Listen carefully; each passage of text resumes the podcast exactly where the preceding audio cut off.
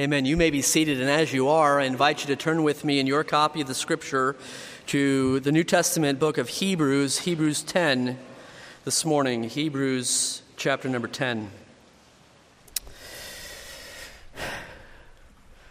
Two years ago, our world was rocked by global pandemic. The Wuhan or China virus coronavirus or COVID 19 caused great suffering and death around the world. And governments, flawed as they are, did what they thought best to stop the spread with mandatory masking and social distancing and quarantining, etc. It was, it was a difficult time to say the least. And even by my mentioning of that time, it creates strong reactions in our hearts and our minds right now because the consequences of those things affect us even yet today. In fact, we could spend the rest of the day lamenting the physical, social, financial, relational, and political devastation that has followed. But for our purposes this morning, I want to address a church matter, a church matter that we were confronted with at the time and that remains a, a, consequence to this day. Namely, that church matter is the matter of gathering together as a church. And you remember that for weeks, our Sunday services were suspended to comply with government mandates. And then our church was fragmented to accommodate social distancing, we held multiple services on, on Sunday mornings and would dismiss in a staggered way to maintain social distancing and push everyone outside to the fresh air. Do you remember those days? And I'm partly humored by the memory of those days, and I'm partly horrified by the memory of those days because politically and medically and socially and, and culturally, it wasn't normal. But what about ecclesiastically? Ecclesiology is the doctrine of the church. The Greek word ecclesia or ecclesia means a called out assembly or congregation. It's translated church in, in our Bibles, and it describes both the positional and the practical gathering of those who are in Christ. That was an important designation and description that we studied last week from Ephesians 1. You see, the church are those in Christ who are gathered together. And this morning, if I were to write a modern epistle to the saints in Plymouth, I would address the church gathered together.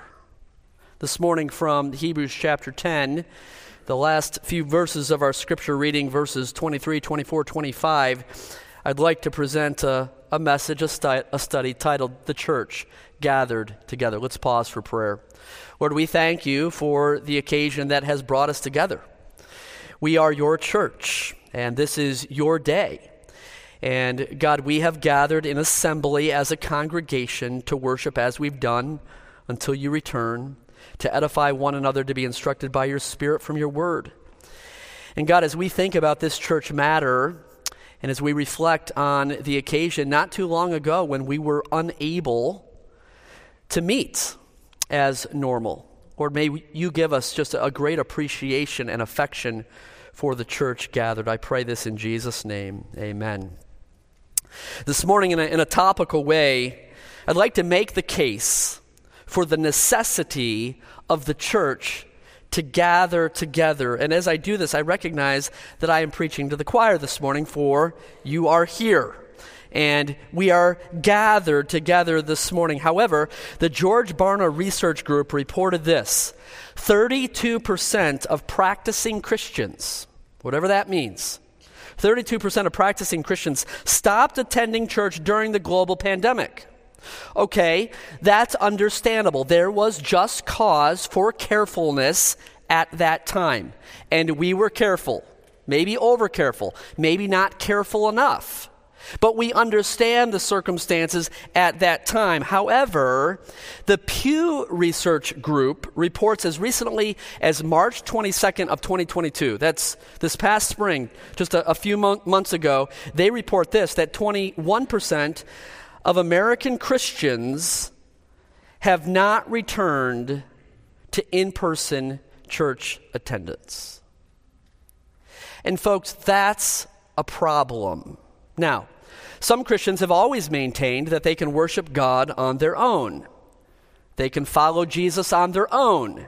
They can read their Bible and pray alone without the necessary gathering of other believers. But now the matter is worse because it has become more convenient as Hebrews 10:25 puts it, to forsake the assembling of ourselves together. So, let me push back on the idea that Christians can function apart from the corporate gathering as a church. And I'll begin before the church began in Acts chapter 2 by referencing the people of God in the Old Testament. And not to confuse Old Testament Israel with the New Testament church, I simply want to identify a precedent for the people of God. And it's this number one, the precedent of Old Testament saints. From the beginning, God's people gathered together for corporate worship of God. In, in fact, in the Old Testament, you will read the language of the, the congregation and the assembly used frequently to describe Israel's gathering to worship Yahweh. They met in the tabernacle at Shiloh, then they met in the temple in Jerusalem, and, and their holy days or their holidays were, were important gatherings in their worship of God and the practice of their Judaism. In Psalm 42, when the psalmist was distressed, this is what he said. He said, As the deer pants for the water brook, so my soul pants for you, O God. Well, good enough. Then why don't you on your own, by yourself, pray and worship and, and seek God?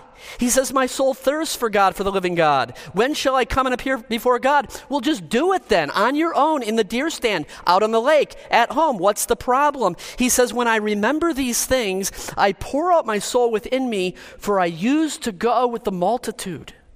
I went with them to the house of God with the voice of joy and praise, with a multitude that kept pilgrim feast. And for that reason, David declared in Psalm 122 I was glad when they said to me, Let us go into the house of the Lord. And there's a precedent among Old Testament Israel, the people of God, in gathering corporately together for worship. Later, when Judah was taken captive by the Babylonians, they lamented in Psalm 137. I don't have it for you there on the screen, but you're familiar with Psalm 137. By the rivers of Babylon, there we sat down, yea, we wept when we remembered Zion. What's Zion? Zion is the city of Jerusalem. Why in exile, in captivity, did you weep over the city of Jerusalem? Psalm 137 says, They hung up their harps and they could not sing, saying, How shall we sing the Lord's song in a foreign land? What was the problem? What was so special about the city of Jerusalem? Well, it was the place where God had chosen to put his name. It was their homeland, and they are now exiled in captivity. But it was also the place where the people of God gathered together for worship. And they were no longer able to do that, and they grieved that. And so the precedent of Old Testament saints was to gather together. Let's move forward in our thinking, number two, to the pattern of Jesus Christ. The pattern, the precedent of Old Testament saints, the pattern of Jesus Christ. In Luke chapter 4, the Bible says that after Jesus' temptation in the wilderness, Luke 4, he came to Nazareth where he had been brought up, his hometown, and as his custom was, he went into the synagogue on the Sabbath day and stood up to read. Now, synagogues emerged during the Babylonian captivity as a gathering place for the Jews when there was no temple in Jerusalem. And by Jesus' day, the synagogues were, were common. In fact, the New Testament mentions synagogues more than 60 times. And it was the meeting place for God's people, the, the, the Jews, at, at that point. And, and Paul and the other apostles, they went first into the synagogues in every city to preach Jesus as the Messiah because that's where the people were gathered together to read the Holy Scripture and to worship God. If you ever take a Holy Land tour to, to Israel, you can visit the synagogue in the city on the north shore of the Sea of Galilee, in the city of Capernaum, the small town that, that really was Jesus' home base during his adult public ministry. And there, the synagogue in Capernaum is, is still standing partially. And it was Jesus' custom in Nazareth, his boyhood home, and in Capernaum, his pattern of life, his habit, his custom to gather with God's people. So we have the precedent of Old Testament saints. We have the pattern of, of Jesus Christ himself. Let's move forward again in our thinking beyond the cross, beyond the empty tomb, beyond Acts chapter 2, where the Holy Spirit was given and the church is then born. The precedent of Old Testament Israel, the pattern of our Lord Jesus became, number three, the practice of New Testament Christians the practice of New Testament Christians, and I've given you there Acts, the book of Acts, but we could really look at all of the epistles as well in the New Testament. Initially, the Bible tells us that New Testament Christians met daily. In Acts chapter 2, they continued together daily. In Acts 17, the Bereans met to search the scriptures daily. Ultimately, New Testament Christians, the practice of, of the early church was to meet on the first day of the week on Sunday, it became known as the Lord's Day. I might quibble with churches gathering together on sun- Saturday evening instead of on Sunday morning because there is a reason why we gather on Sunday morning. Now, you can, you can gather on Saturday night or Friday night or Wednesday night, um, but Sunday was a special day, the Lord's Day and that was the practice of New Testament Christians. There was a, a man named Justin. Justin was a, a Christian writer, he was a philosopher who lived about 100 years after Jesus' death, burial, and resurrection. And Justice, I'm sorry, Justin was beheaded for his faith, and he, he's now consequently known as Justin Martyr. And Justin Martyr wrote of the believers in the second century, and I've copied it for you there in the back of your notes. I'll put it before you there on the screen. This is what Justin the Martyr wrote. He said, On the day called Sunday, there is a gathering together in the same place of all who live in a given city or rural district. The memoirs of the apostles or the writings of the prophets are read as long as time permits. Then, when the reader ceases, the president, in a discourse, admonishes and urges the imitation of these good things. Next, we all rise together and send up prayers. When we cease from our prayer, bread is presented and wine and water. The president, and, and the word president, it really just means the one presiding over the meeting. Uh, we, we might understand this to be the overseer. Ultimately, the, the office of elder and, and pastor, bishop are the ones that, that are leading the church. When we cease from our prayer, bread is presented, wine and water. The president, the one presiding over the, the meeting, in the same manner, sends up prayers and thanksgivings according to his ability. and the people sing out their assent, saying the Amen. Justin Martyr continues Those who have means and are willing, each according to his own choice, give what he wills. And what is collected is deposited with the president. He provides for the orphans and widows and those who are in need on account of sickness or some other cause, those who are in bonds, strangers who are sojourning, and in a word, he becomes the protector of all who are in need.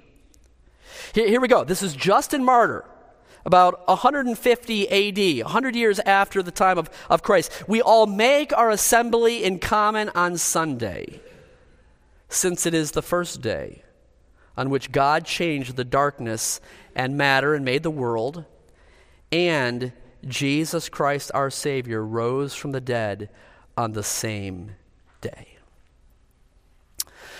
Folks, when we gather together on Sunday morning in this place, as a fellowship, an assembly of believers, as a church congregation, we, we are not doing an American thing. We are not even doing a religious thing. We are doing a Christian thing. And for 2,000 years, the followers of Jesus Christ, the practice of New Testament Christians has been to gather together. It's good and right for us to do what we're doing here this morning. Now, no one objects to what has been said yet. We, we get it. We're in agreement, and you are here. Okay. But we do ask does historic precedent, Old Testament Israel, does historic pattern, Jesus in the synagogue, does historic practice, the early church, the New Testament Christians, demand necessarily demand something of us now. Because just because a thing was done in the past doesn't demand it for the present or the future. After all, there is a difference between, between description and prescription, you see. And what I have given you to this point is simply description. This is what has been historically happening, describing it. But many things are described as happening in the Bible or as happening in history that are not necessarily prescribed or required for us to do the same. Does the Bible require the gathering of the church? And that's going to be number four the prescription of the Scripture the prescription of the scripture. And w- what does the Bible prescribe, of course, is, is the question here. And at long last, we've come to our text. Hebrews chapter number 10. You have it before you. It was read a moment ago. Let me just pick up in verse 23. Hebrews 10, verse 23. Let us hold fast the confession of our hope without wavering, for he who promised is faithful. Stop there this week in your summer home Bible fellowship meetings on Wednesday evening, as you gather in, in small groups, spend some time in verse 23. And in fact, even look back to verses 19 to 22 uh, about that, that hope we have, that heart of full assurance, verse 22. We are to hold fast to the confession of our hope without wavering. Why do we do this? Because we're intellectually convinced? Because God, who promised, is faithful. The character of God is why we can hold fast our confession without wavering. But, but verse 23 now.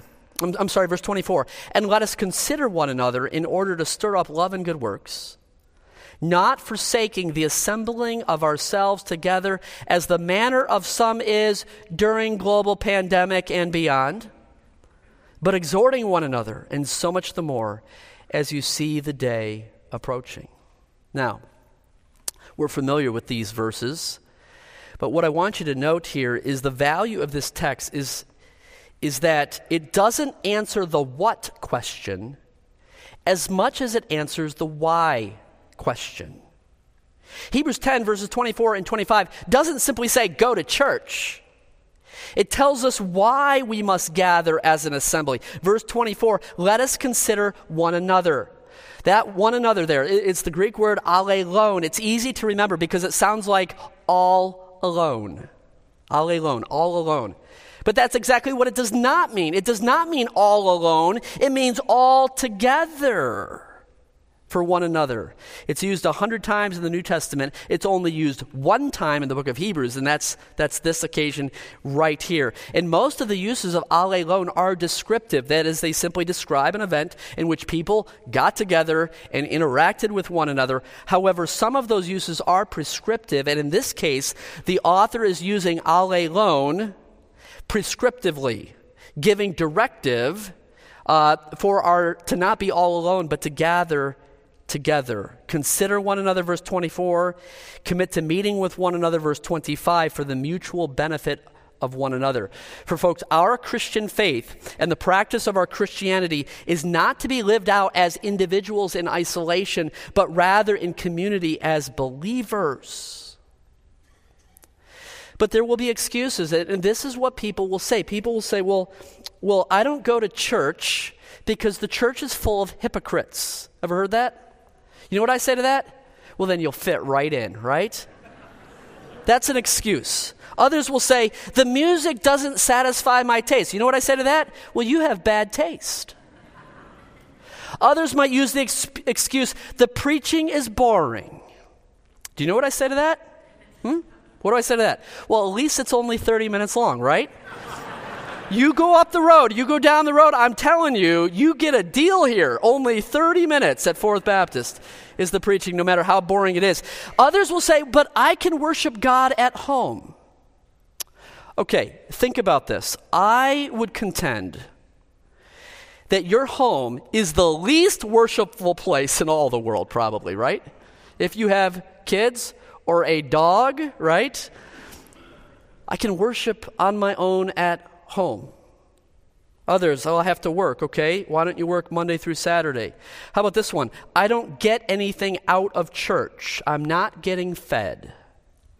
I've had people tell me that. Pastor Matt, don't take it personally, but we're leaving Fourth Baptist because we're not getting fed here. It's been reported to me that a longtime pastor here at Fourth Baptist, Dr. R.V. Clearwaters, evidently used to say, Sick sheep don't eat. That's my answer to that.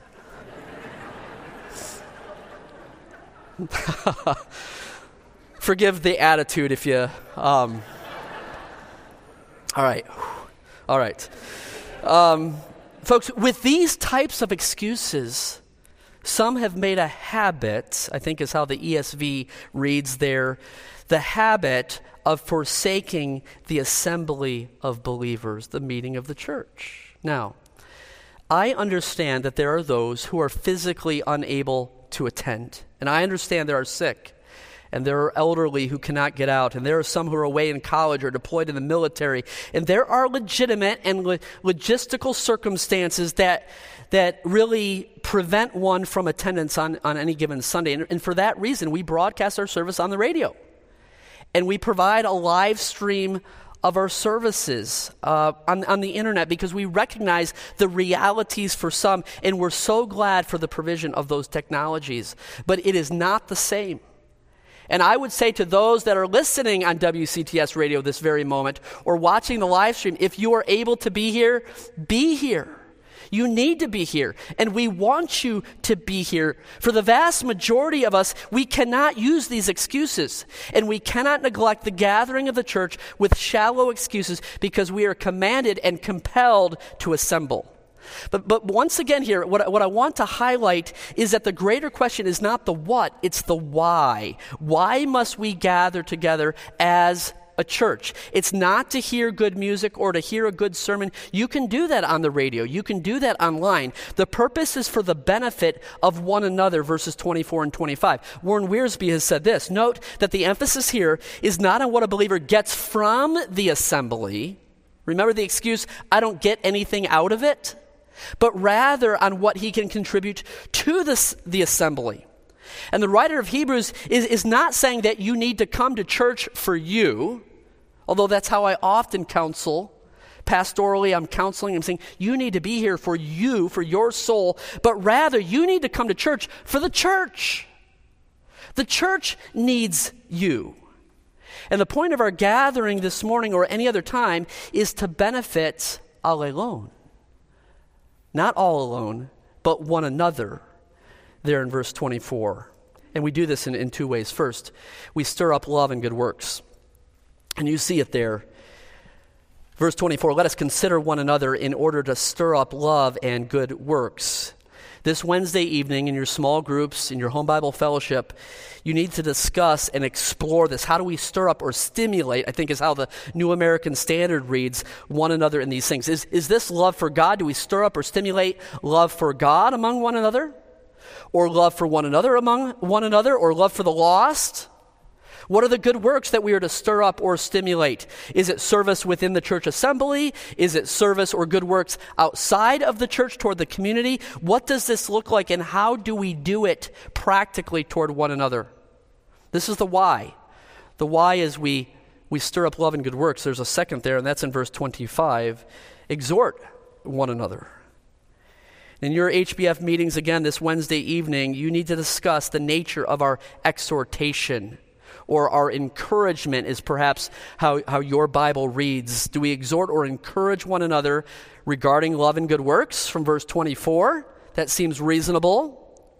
Or regarding those not assembling? Maybe we go to those who are not here and we say, Where are you? Where have you been? We get together on Sundays. Be here. We need you. You need us. And we exhort them. And when we gather together for any service, whether it's Sundays or any other class or event or activity, it's not a passive personal experience where we gain, but it's a loud statement to one another. We are saying something to one another for one another. And this is what we're saying. We're saying to one another, I'm here because Jesus Christ is important to me. I'm here because the Word of God is important to me. I'm here because worship of God is important to me. I'm here because the people of God matter to me. And I'm here to edify you and to speak to you in psalms and hymns and spiritual songs and to care for you and pray for you and rejoice with you and weep with you in ways that I cannot when I am not here with you. And perhaps that's some of how we stir up love and good works and we exhort one another. Tease that out a bit uh, this week as, as, you, as you meet together. In my office, I have this picture. This picture was given to me by Tim Kazee and John Hutchinson from Frontline Missions. And you may have seen it. You may have seen it in my office. It's the picture of some 20 or 25 Russian Christians meeting together in the woods, in the winter woods, back in the day of the Soviet Union. And you can see there in the picture the trees are covered with snow, and it's a, a cold day. The people are huddled together in their coats and their, their hats. And it appears to me that one of the men is, is maybe reading from the Bible. And if you look closely there at the lower center of that, the screen there, th- there appears to be a small table that's covered in a cloth or a napkin there. It's, it's clearly the provision for the communion table, the Lord's table, that, that ordinance of the church. And this is a, a picture of persecuted Christians that are making a lot of effort to meet together secretly. Now look at this picture and, and I say, but, but why? Why would they risk the illegal assembling of themselves together as, as Christians? Why would they endure the cold weather? And what would they benefit by getting together instead of secretly, privately worshiping God in their own way, on their own time, in their own homes?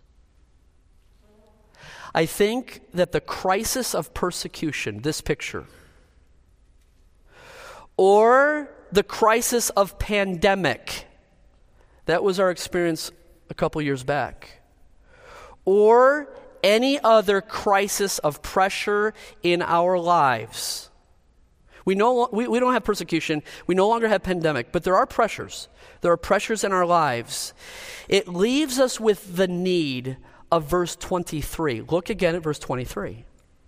Let us hold fast the confession of our hope without wavering. Is there ever a time when we need to do verse 23. If there is ever a time, it's now, folks. Verse 23 is now.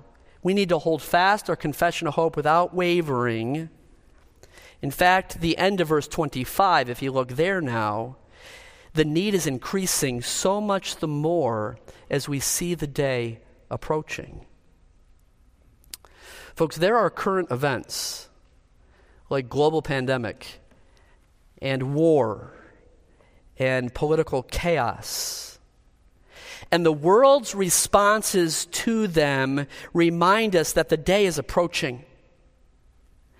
And the changes that we are witnessing in our world are, are, signs of the times, and it may cause our faith to waver, our hope, our full assurance, up in verse 22, to shake. So we must hold fast the confession of hope by assembling together, and so much the more as we see the day approaching. I'm not the prophet or a son of a prophet, but on the authority of God's word, I'm telling you, folks, the day is approaching. It's coming quick, it's getting close. So much the more as you see the day approaching, which, which leads me then to, to my conclusion. Number five, the picture of the church. Now, the picture of the church is not the picture that I just showed you of persecuted Christians gathering in the winter woodlands. The picture of the church is the picture of the church gathered in the book of Revelation. You don't need to turn there, I'll put it for you here on the screen. After these things I looked, this is John the Revelator, and behold, a great multitude which no one could number of all nations, tribes, peoples, and tongues, standing before the throne and before the Lamb, clothed with white robes, with palm branches in their hands and crying out with a loud voice, saying, Salvation belongs to our God who sits on the throne and to the Lamb.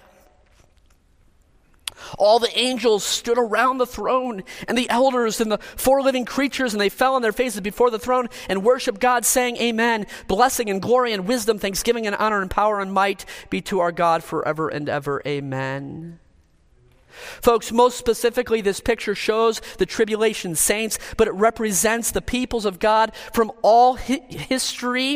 And if you believe that Jesus is coming again, that is our confession of hope, Hebrews 10, verse 23, then we should gather together so much the more as we see the day approaching, because this is what will be as we gather with the church universal around the throne in worship.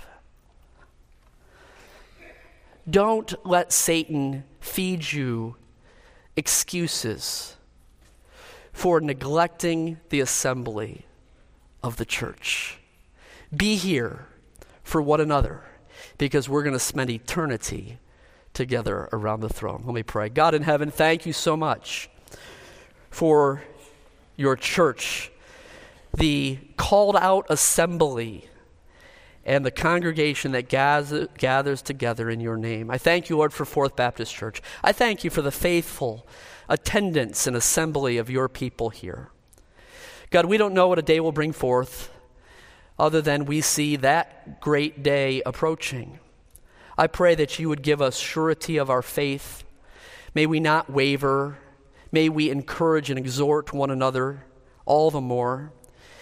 And God, then may we always look to that picture of the church, that picture around the throne, mindful that it's not just us, it's not just Fourth Baptists, but it's believers from around the world.